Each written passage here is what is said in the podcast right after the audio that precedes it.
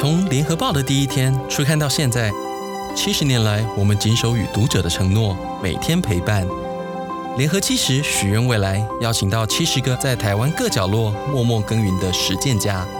为台湾的未来许下心愿。联合开趴推出联合七十许愿未来开箱，邀请你跟我们一起认识将要改变台湾未来的七十个愿望。每天有看报习惯的读者应该非常有感，这几天的联合报看起来有点怪怪的。各位联合开趴的听众，欢迎收听联合七十许愿未来的密心迷你记。我是今天主持人英哲。没错，从上周五九月十号开始到节目播出，今天是九月十三号，已经有出四天的报衣。报衣到底是什么？秀姿可以帮我们解释一下吗？报衣是什么？报衣就是 包在外面那一张。刚才讲话的是联合报新媒体中心的秀姿。那今天现场的阵容应该是联合开趴有史以来这个内部层级最高的，因为我们好不容易邀请到联合报的大家长游美月社长。大家好，我是联合报的社长游美月，很开心在这里跟我们联合报的读者谈谈天，开开心的谈我们这一次的联合七十哦。我补充一下，刚刚大家在讨论那个报衣哦，其实联合报不是没有做过报衣。啊，以前像有运动大事的时候，我们是有报一的，真的，就是有重要事情的时候，比较多的是，呃，像体育赛事哈、哦。但是呢，用一个连续七天，同时是用一个主题呈现，用报一的呈现，确实在现在是比较少的。因为联合报今年七十岁了，是一个七十岁的爷爷，可是七十岁爷爷在今天做一个。有别以往 比较年轻的举动，我们连续七天，然后都在外面有一个很大的报衣，然后这个报衣连起来会是呃联合报七十年，他可以看到名书法家写的字，然后上面有有七十个非常好看的故事。今天第四天应该是可以看到台积电董事长刘德英的梦想，就是他看到的台湾的未来。我们今天另外一位是林新辉副总编辑，请辉辉副总跟大家问好。联合报的忠实听众，大家好，我是联合报副总编辑林新辉。那在大家的网络浏览器现在打入 udn 七零点 udn.com 呢，就可以看到我们现在非常磅礴、最完整的呈现我们七十个愿望，还有整个企划。那秀芝，呃，你是什么时候？嗯、今天是二零二一年九月十三号嘛，那我是在二零二零年十月二十二号就被社长，我身边的社美丽的社长尤美月小姐叫进一个小小的会议室里面。那我本来以为只是一个长达一个小时的会议，结果从去年十月二十二号就开始一路三百一十四天。那那时候就是社长问我们说，联合报七十周年，我们是不是应该来做一点，就是比较别开生面的事情？那一开始我们就想说，啊，那既然生日，那来许愿好了。然后一开始我们本来想说，那找七个人来许愿好了，七十嘛，七个或者是十个这样子，跟联合报一起许愿。结果社长就说，哦，既然七十岁，那就找七十个人来许愿好了。对，七十个人来许愿这件事情，其实是一个非常浩大，然后充满血泪的一个过程。然后整个新闻部也翻天覆地大动员。这个工程做下去的不是这么简单的事情。对，我们中间还遇到三级警戒，大家都不能，大家都不出门，然后居家上班的期间，然后要采访、跟拍照、跟录影音，那是个黑暗时期。对，而且还社长，呃，信用部花这么大的力气，那为什么我们联合报要许愿？联合报到今年是七十岁，我们对于自己的定位是什么？我们对于。呃，作为一个新闻媒体，一个传统的新闻媒体，在面对这样多变的一个社会跟世界的一个状况，联合报到底要扮演什么样的角色？然后呢，联合报对于我们的读者，对于台湾的社会，到底有一个什么样的价值哦？联合报我们给自己的定位，其实就是两句话哦，一个就是监督有权力的人，因为这个是作为新闻媒体。最基本的本质，可是另外一只脚呢？我们期许我们可以关怀有需要的人，也就是因为这样的一个基本的一个定位跟价值，所以我们在六十周年的时候，也就是十年前，我们对台湾社会许的一个承诺，就是我们要成立愿景工程。那愿景工程其实最大的目的，就是要形塑影响策动改变。这十年来，我想我们的读者应该也常常会看到或听到，或者是亲身的参与联合报推动的愿景工程，包括很多的报道、偏乡的教育，或者是交通的正义。其实我们当时在推动愿景工程的时候，内部是有一些 debate 的，是我们是有一些讨论的哦。这个讨论就是说，作为一个媒体，是不是应该站在一个最客观的一个角度，而不要去 involve 参与到任何的事件里头？可是我们的愿景工程期待我们的是，不仅仅是发掘问题，还要找到解决的方法，甚至我们要透过我们的平台、我们的媒体的力量，结合社会各界的能量，或者是政府的立法的推动，让这个改变能够真的发生。虽然我觉得有点遗憾，我自己在媒体三十多年，现在大家对于媒体的定位或者是媒体的评价，好像都不是很高，而且还有很多一些比较负面的说法。但是我觉得，从我们报社的一些想法跟做法，从我们的记者、从业人员他们回馈回来的，不管是报道或者是促成的那个改变，其实我们觉得作为一个媒体，我觉得那是值得的。那因为我们有过这个前十年的基础，当然我们前六十年我们陪着台湾的社会走过来了。那七十岁的联合报，我们可以做什么呢？所以那天我找了呃报社的一些同事，也把秀芝一些比较年轻的同事一起找进来。其实我们不止开了一次会哦，我们开了不 无数无数的会，我们尝尝试或者是讨论各种可能性。最后大家有一个共识：联合报七十岁，我们的主题叫做“联合七十，许愿未来”。那许愿什么未来呢？因为我觉得台湾。不能自外于国际，所以我们决定以联合国十七项永续发展这个 SDGs 的这样的一个目标，针对这个十七项永续发展目标，我们选出了七大主题。七大主题，我们邀请七十位已经在台湾各个角落默默耕耘的各种的实践家，包括素人，包括企业协会，包括企业团体。既然这是秘辛开箱，我们在名单整理的时候，呃。其实秀芝在中间扮演一个很重要的角色，她是要求每次都跟会议上的人说，我们一定要有一区叫做年轻人。秀芝年轻人的定义，当时你也坚持很久。因为其实通常媒体在做类似人物的专题，它容易就是找一些比较位高权重、比较有。意义显赫 的人，那因为我会坚持说，这七十个人里面一定要有年轻人，是因为其实这几年新创产业它发达的非常蓬勃，然后很多年轻人其实投入各个领域的付出，而且他们看世界的方式跟我们这一代或上一代其实很不一样。那他们其实是还还蛮敢于面对国际，然后他们用比较新的眼光跟新的解方，因为很多问题其实都是老问题哦，包括。教育问题啊，你经济问题其实都有很多老问题。可是这群年轻人他会用新的解决方式，不管是科技或者是他们看世界的方式都不一样。我其实还蛮坚信说，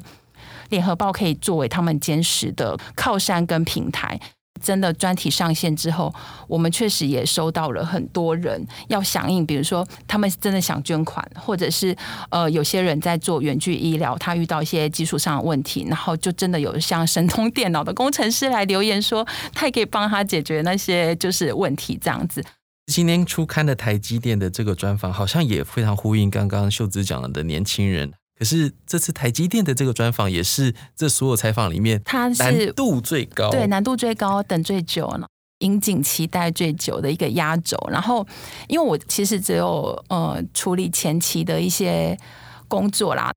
真正带队是社长带队，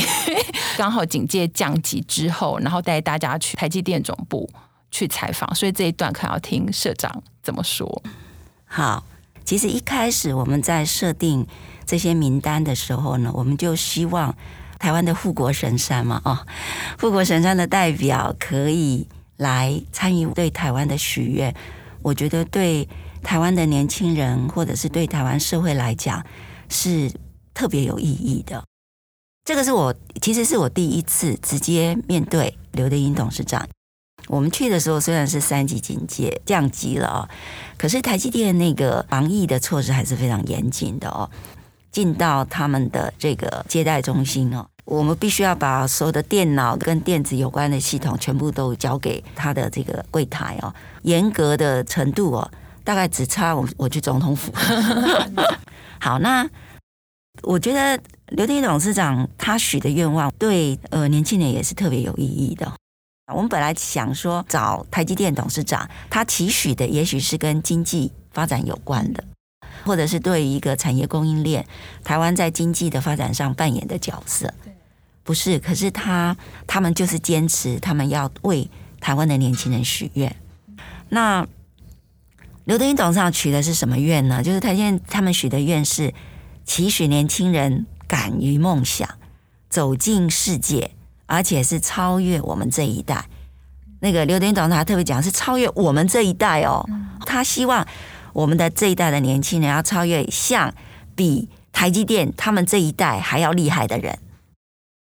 他他在讲这件事情的时候，我有些现场的这个采访，我可以跟大家分享的是，他对于那个那个自信，这个自信呢，不仅仅是对于台积电的自信，我觉得他对于台湾的未来的自信。也非常强烈，所以他说，未来十年，未来十年，他顿了一下，他说，对台积电来讲，绝对是黄金十年。我在转述这件事情，我们马上就有同事私底下问我说，可不可以买？股票可以买吗？我反问说，那你买得起吗？我知道，开玩笑。好，就说不仅仅是台积电的黄金十年，对台湾也是黄金十年。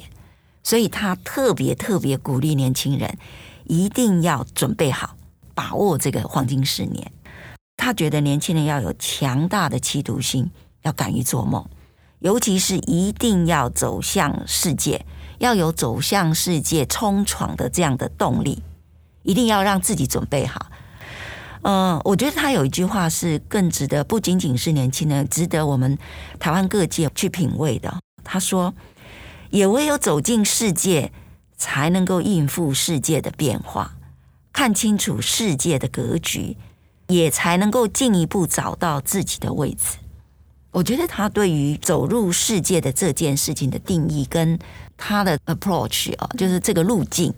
我觉得他讲的很清楚，也值得大家可以参考。我觉得也很有意义。社长好像还特别拿了一张刘德英，就年轻的时候的照片，我们好像送了他一张照片给他。没错，因为我们 我们要去呃拜访他嘛哈。可是你知道的，台积电他们对于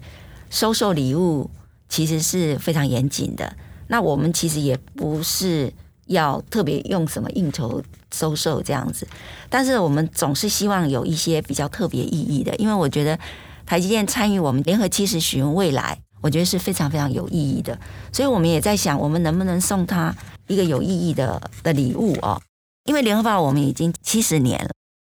我们我有一个非常大的资料库，我们把七十年的资料库整个搜寻起来，呃，搜寻刘德英，结果跳出来的第一张照片，这张照片并没有见报，这个是当年我们在呃举办一个国际新闻学会的时候，当时呢我们就访问了。呃，菲律宾的前总统罗慕斯来台湾，你看当时的台积电就已经特别有他的国际知名度了。当年那个罗慕斯总统特别要求要参访台积电，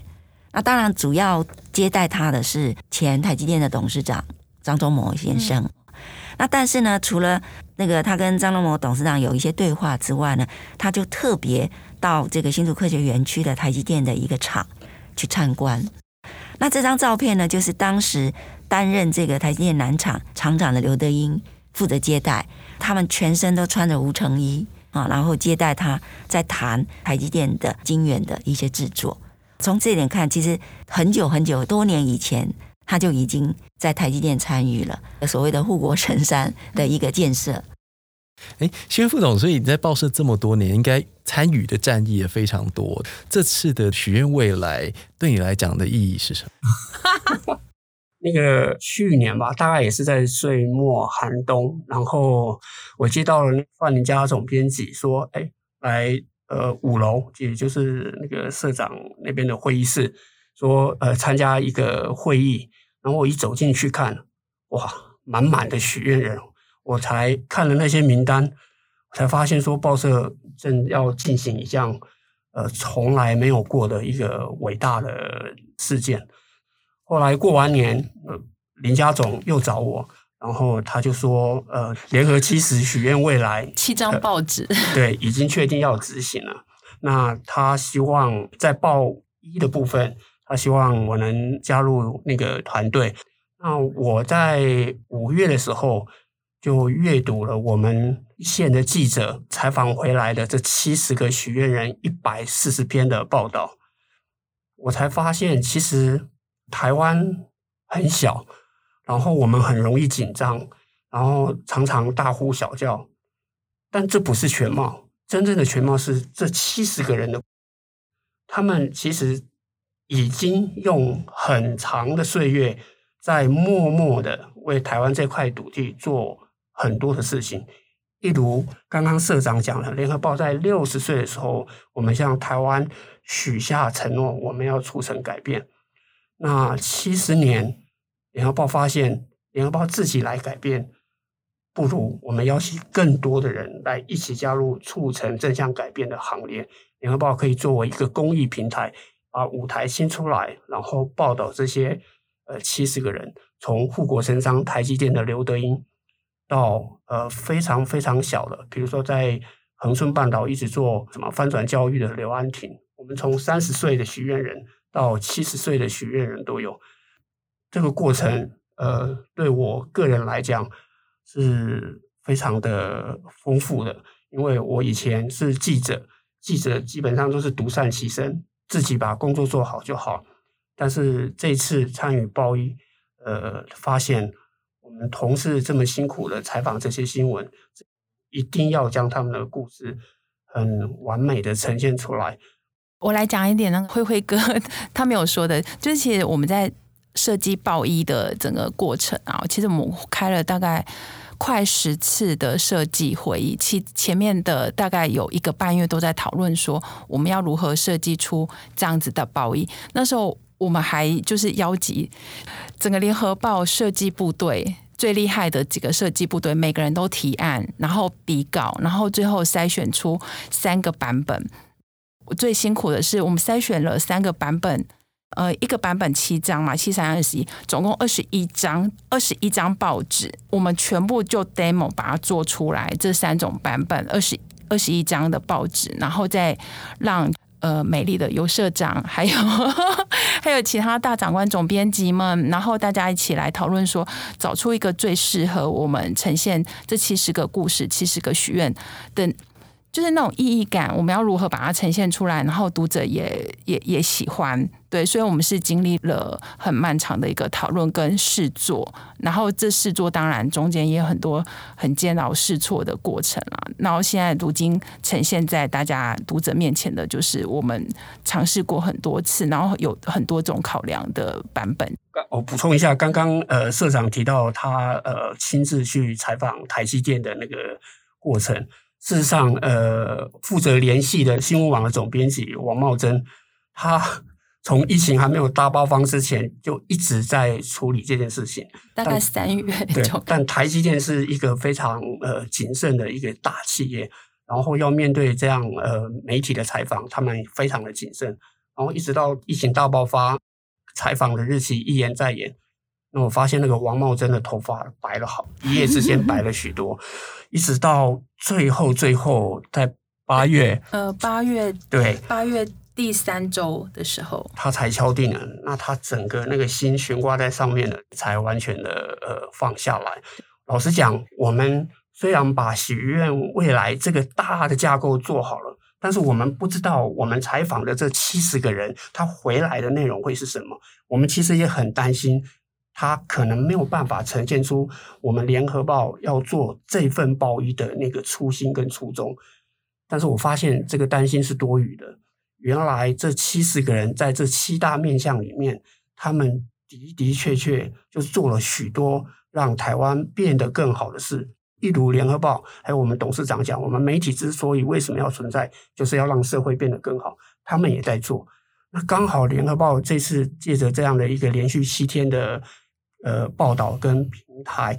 让这些许愿人特别是资源相对较少的许愿人，但是他们仍然有那份理想，他们仍然不愿意放弃。也许可以透过我们联合报七十年这次的系列报道，让更多人看见，那可能也会引起很多人的关注，帮助他们一起让他们的梦想继续走下去。这一次，呃，七十个许愿人哈，呃，里头一共有十二家企业，有五十八位个人。老实说，刚刚我听两位讲，就是我知道这个过程，虽然七十，其实七十我不是随便喊的哦，因为我会觉得联合报七十七十年，我觉得当我们要结合台湾的声音，收集台湾的声音，结合台湾的力量。来做一些有意义的事情的时候，我觉得七十年是我们累积的功夫了。找七十位呢，其实也有它的特别的意义。它至少代表了把台湾的各个光谱都能够至少能够涵盖起来。虽然我讲了七十，结果搞得大家鸡飞狗跳的，尤其是因为我们在这个执行的过程当中，刚好又碰到新冠疫情。确实也增加了执行的难度，但是呢，我当大家把这些故事收集回来，然后你逐一去看读每一个许愿人他的愿望，然后你再去对照他们曾经做过或者已经做过的那些事情，其实对我来讲，这七十个许愿对我来讲是满满的感动。尤其是在接触他们的过程当中的那个回馈哦，就是不仅仅是个人或者是企业，他们当我们告诉他们我们有一个这样的一个想法，呃，邀请他们一起来跟我们做这些事情的时候，我们接受的那个回馈其实是非常热情的，而且他们也会有感动的。也就是说，我们透过这个七十个故事的采访。回收这七十个愿望的过程当中，其实我们已经真正亲身体会到台湾社会的能量。台湾社会对于期望台湾能够更好的未来这件事情，几乎是一致的共识。那我们有特别选了十二家的企业，为什么选企业呢？为什么不是个人呢？因为我觉得企业是一个比较能够有聚焦资源的一个团队。当我们有很多个人或者是一些民间的社团，他们期待有一些愿望或者是一些期待能够落实的时候，有企业能够协助，透过企业的能力以及企业的声量，我觉得会让更多更多的资源能够做有效的整合，尤其企业他们在系统执行上会更有效率。其实我们也很在意这个企业他们做的事情有没有对准我们选的。这个十七个联合国的永续的这个目标，除了刚刚台积电，因为它在做经济发展的领头羊，那我们其实在这十二家企业里头，我们有一家企业是中信金，顾仲亮董事长。那我们选中信金，呃，顾仲亮董事长不是因为他在金融产业的发展，不是，我们选择他的是因为中信金，尤其是在顾仲亮董事长自己带领下。他在这个校园反毒这件事情已经做了非常非常多年，而且做得非常有成就。不仅是他自己带头，同时呢，他的企业也全心投入了校园反毒这件事情。我们现在常常听到台湾的毒品泛滥，尤其啊，对于这个校园的荼毒，我觉得有一个企业愿意领头来做这件事情是非常非常有意义的。顾仲亮董事长他的许的愿就是，他希望台湾成为一个无毒之岛。这是一个非常艰辛的一个历程，但是他愿意去做。那他期待下一代的孩子们能够健康、安全、快乐。他甚至自己说，他就是要担任反毒的终身义工，终身做反毒的志工。所以中信金他们在二零一五年的时候就已经成立了中信反毒教育基金会，顾忠亮董事长他自己就担任这个基金会的董事长。然后他的做法呢，很具体，他直接找到跟美国司法部的企图组织教育基金会合作，希望为毒品的问题找到解方。他们其实也有一些初步的成果，就是说他们认为反毒这件事情一定要从教育着手，他要一定要让年轻人知道怎么样去辨识毒，怎么样拒绝毒瘾，怎么样去找到一些方法，或者是找到一些协助。所以他们就编辑了很多反毒素养的教材。据我的了解，他现在已经无偿授权台北市公私立高中职以下的学校可以使用。那这个是我们选择中信金顾忠良董事长作为七十个许愿者之一的很大很大的一个原因。这次因为我们也提到，呃，我们主要是对准了联合国的 SDGs 十七个目标。那在企业方面，好像呃，我们也特别为了这件事情，呃，探索非常非常多的企业，看他们对于这个目标的这个想法。嗯，如果我们要讲，就是说，呃，参与这个呃温室效应的解决方案，参与国际环境的活动，哈，就台湾的企业，甚至全世界，我觉得台达电子。都一定是名列前茅的。台达电的创办人哈郑聪华，他在很早很早很早的时候就已经在这个呃环境议题上跑在最前面。那台达电在环保的这件事情，他们一直做得非常的积极到位，而且他不仅仅只是说把它当做是。他企业 CSR 的，等于是说他在做福利事业的一个做法而已。他不是，他是从头到尾，他整个企业就是完全是一个绿能的产业，从产品的设计到产品的开发的 mindset，一直到他的产品的供应链，甚至到他在全世界他的所有的工厂，大部分都是往绿建筑这个方向走，而且节能是他们。非常重要的一个目标。现在很多的企业都为了未来要被课征碳税，非常非常的伤脑筋。在这个环保的历程跟旅程当中，我觉得台达电如果从一个企业经营的角度来看，它已经跑到所有的企业的最前面了。他们这一次参与许愿的的题目是守护环境，台湾东北角的珊瑚的复育计划。他们的同事因为不断的在做一些跟环保有关的东西，结果他们有一天突然发现，台湾的珊瑚已经被破坏的非常非常的严重，必须要开始展开复育跟一些救援的行动。我的了解，他们好像是认领了台湾东北角的一个海湾，然后在那里要展开珊瑚的复育的计划。哦，非常的有趣哦！台大店今年五十周年，他们的主题没有很很炫。它的主题就叫做节用后生，非常笃实，一步一脚印的在做